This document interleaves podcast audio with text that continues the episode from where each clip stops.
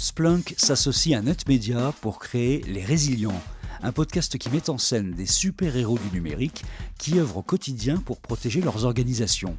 Ils sont RSSI, DSI ou encore CTO. Leur super pouvoir, la capacité de se protéger des cyberattaques, d'avoir une visibilité en temps réel sur tout ce qu'il se passe sur leurs infrastructures, d'automatiser des actions défensives ou encore de faire du prédictif plutôt que du réactif. Leur valeur commune, la résilience d'entreprise. Bienvenue dans Les Résilients, le podcast des super-héros du numérique. Un podcast produit par NetMedia en partenariat avec Splunk. Splunk aide les organisations à être plus résilientes grâce à sa plateforme unifiée de sécurité et d'observabilité. Dans cet épisode, on parle avec Patrick Prosper, RSSI de Groupama, de son équipe, qui tente de résister à des chocs majeurs contre des cyberattaques et des fuites de données, de la résilience comme un état d'esprit, d'une gestion de crise réussie, de Dora, mais pas l'exploratrice, et même de Wolverine. Mais avant ça, plongeons-nous dans une nouvelle histoire de résilience, celle qui a secoué le système financier du Royaume-Uni. Septembre 2007. Des files d'attente interminables essaiment les rues du Royaume-Uni. Le visage serré, des hommes et des femmes attendent parfois des heures sous la pluie glaçante. Certains y passeront même la nuit, car ils sont bien décidés à récupérer leur argent. Ce sont les clients de la banque Northern Rock, victimes collatérales de la crise des subprimes qui a secoué l'Amérique. Face à cette ruée vers l'or, le cours en bourse de la banque s'effondre. 19 février 2008 jour maudit pour Brian Pert, petit investisseur qui avait mis plus de 100 000 euros dans des actions Northern Rock. Après un renflouement par la Banque d'Angleterre, la banque est finalement nationalisée. Il perd tout. 2019, la Banque d'Angleterre décide de créer un groupe pour la résilience, le Cross Market Operational Resilience Group. Objectif Aider le secteur financier britannique à mieux résister aux chocs susceptibles de déstabiliser ses activités. 18 novembre 2011, le milliardaire Richard Branson rachète Northern Rock pour 747 millions de livres. Elle se refait une beauté et devient Virgin Money.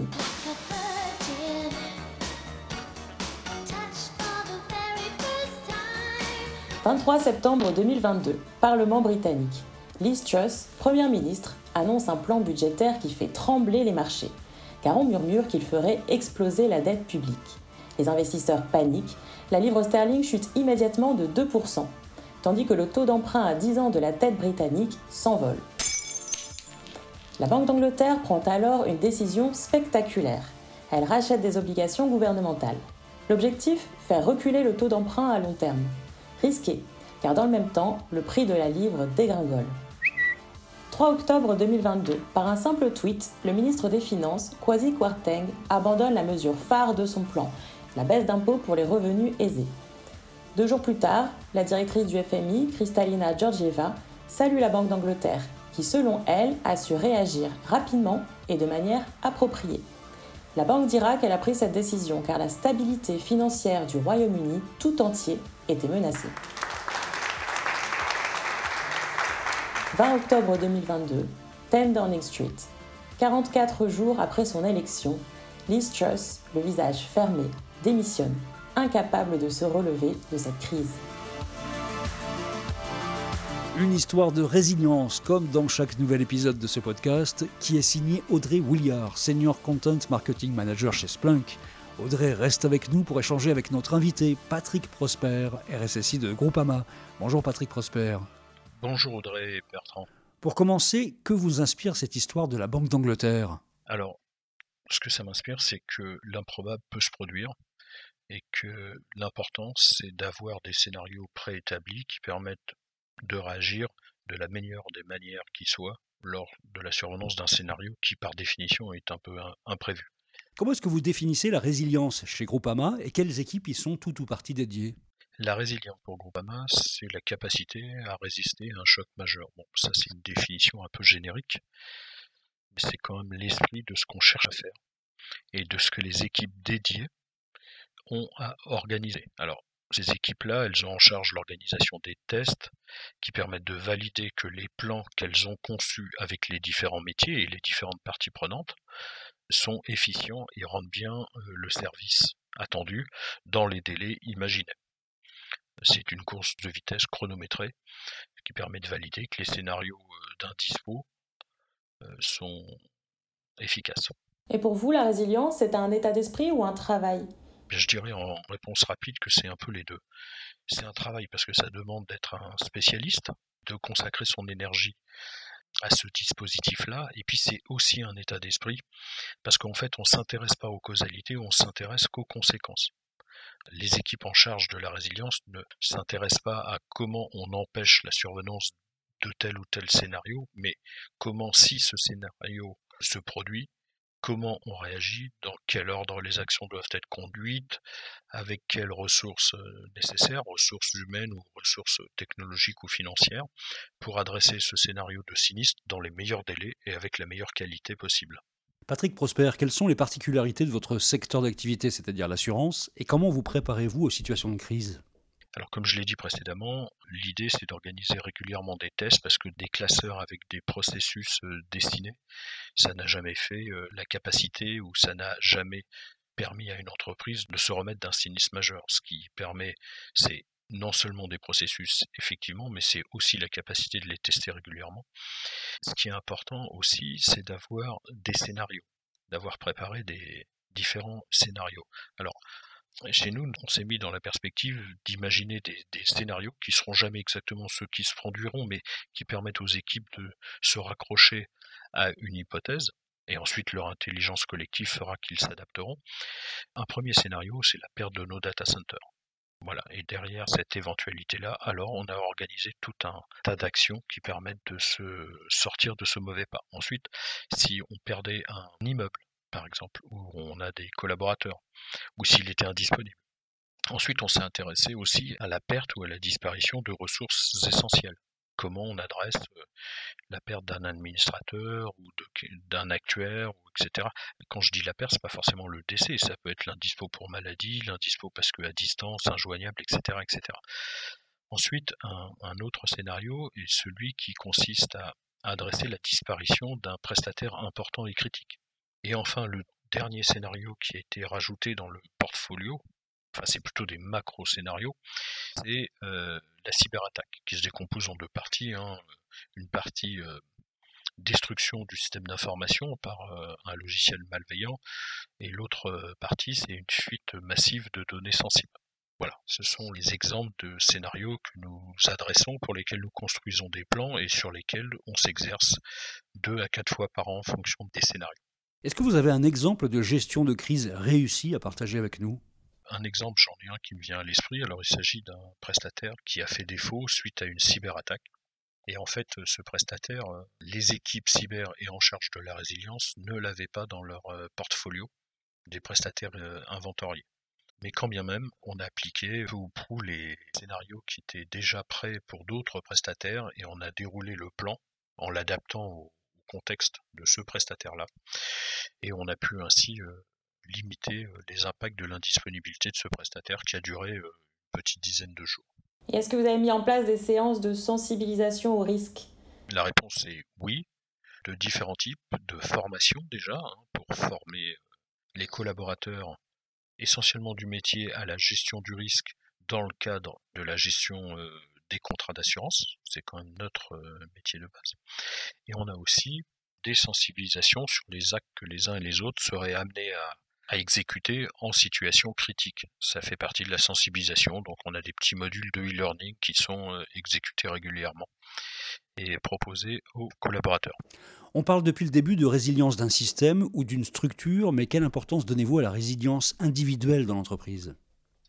C'est un point important parce que les hommes avec un grand H hein, sont les vecteurs de l'intelligence individuelle et collective. Et ces personnes-là qui vont, à partir des différents morceaux de scénarios préécrits, les adapter au contexte réel de la situation de sinistre. Donc, les hommes sont majeurs parce que c'est eux qui portent l'intelligence et qui font le lien entre les différents morceaux de scénario qu'on a préconstruits et qu'on est prêt à exécuter en cas de survenance d'un sinistre qui sera par définition pas celui qu'on attend. Patrick Prosper, chez Groupama, comment vous préparez-vous à DORA, le Digital Operational Resilience Act européen, depuis janvier dernier? Encore une fois, le régulateur a souhaité imposer aux entreprises un corpus de règles, des règles nouvelles, supplémentaires à celles qui existent déjà, qui vont rajouter une charge importante en termes de reporting, sachant que les actes de résilience sont déjà en place dans les entreprises, enfin dans beaucoup d'entre elles, dans la mienne en l'occurrence, ce qui ne veut pas dire qu'on est résilient à toute forme de sinistre. Hein. Donc Dora va formaliser les choses, mais va surtout imposer à toutes les entreprises de la même manière un niveau de résilience minimum. Ce qui est bien dans une réglementation de cette nature, c'est qu'elle va aligner tout le monde sur le même niveau. Grandes entreprises, petites entreprises, il n'y a pas de distorsion de concurrence. Donc ça, c'est plutôt une bonne chose. Après, il faudra voir avec le régulateur pour que ça ne se transforme pas en situation kafkaïenne où il faut remplir le fascicule A après avoir rempli le fascicule B et puis le fichier Excel Z, etc., etc. Il ne faut pas que ça devienne une usine à gaz. Donc ça, c'est les travaux qu'on mènera avec lui. Mais euh, le, corpus des règles est déjà établi. Des ajouts et des évolutions vont arriver en juillet de cette année 2023 et en juillet de l'année 2024. Donc il y a encore des choses à, ajuster et à intégrer dans nos process de fonctionnement et surtout dans notre reporting. Selon vous, la réglementation est-elle une solution miracle? Bien non, malheureusement la réglementation n'est pas une solution miracle. La réglementation a l'avantage de formaliser et de mettre toutes les entreprises au même niveau, ce qui est plutôt une bonne chose, comme je l'ai dit précédemment, mais c'est aussi une contrainte supplémentaire, un coût supplémentaire qui va reposer sur les entreprises. Et dans des budgets constants, ben, la conformité va prendre du financement d'autres projets et peut-être même de prendre du financement à certains projets de sécurité. Donc si c'est trop lourd et trop contraignant, ça risque d'être contre-productif. Donc toujours pareil, c'est l'équilibre des mesures qu'il faudra trouver avec le régulateur. Avez-vous une super héroïne ou un super héros à nous recommander pour un futur épisode? Bah, Je dirais structurellement, comme vous m'avez interrogé sur la résilience, le super héros que j'envie, c'est Wolverine. Wolverine, c'est quelqu'un qui s'auto-répare. Eh bien, on rêverait d'un système d'information qui s'auto-répare au-delà de la plaisanterie, si j'avais un super-héros ou une super-héroïne de la vie réelle à vous recommander, je recommanderais des gens qui ont vécu des vrais sinistres, notamment euh, Charles Brunetto de Renault, qui a vécu un incident important, hein, qui a fait euh, la une de certains journaux il y a quelques années, et j'étais à une instance où il était aussi, où il passait son temps à gérer la crise à distance, avec ses correspondants. Donc moi j'ai beaucoup d'admiration pour les gens qui traitent les sinistres et qui aident leurs entreprises à se remettre de ces sinistres-là. Merci beaucoup Patrick Prosper. Merci beaucoup à tous les deux.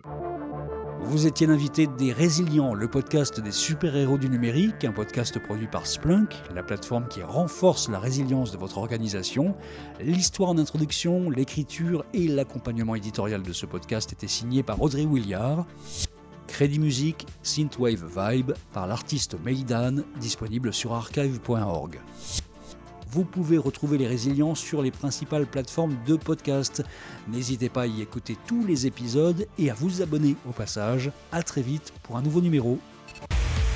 Retrouvez l'ensemble des épisodes de Les Résilients sur toutes vos plateformes de podcast préférées.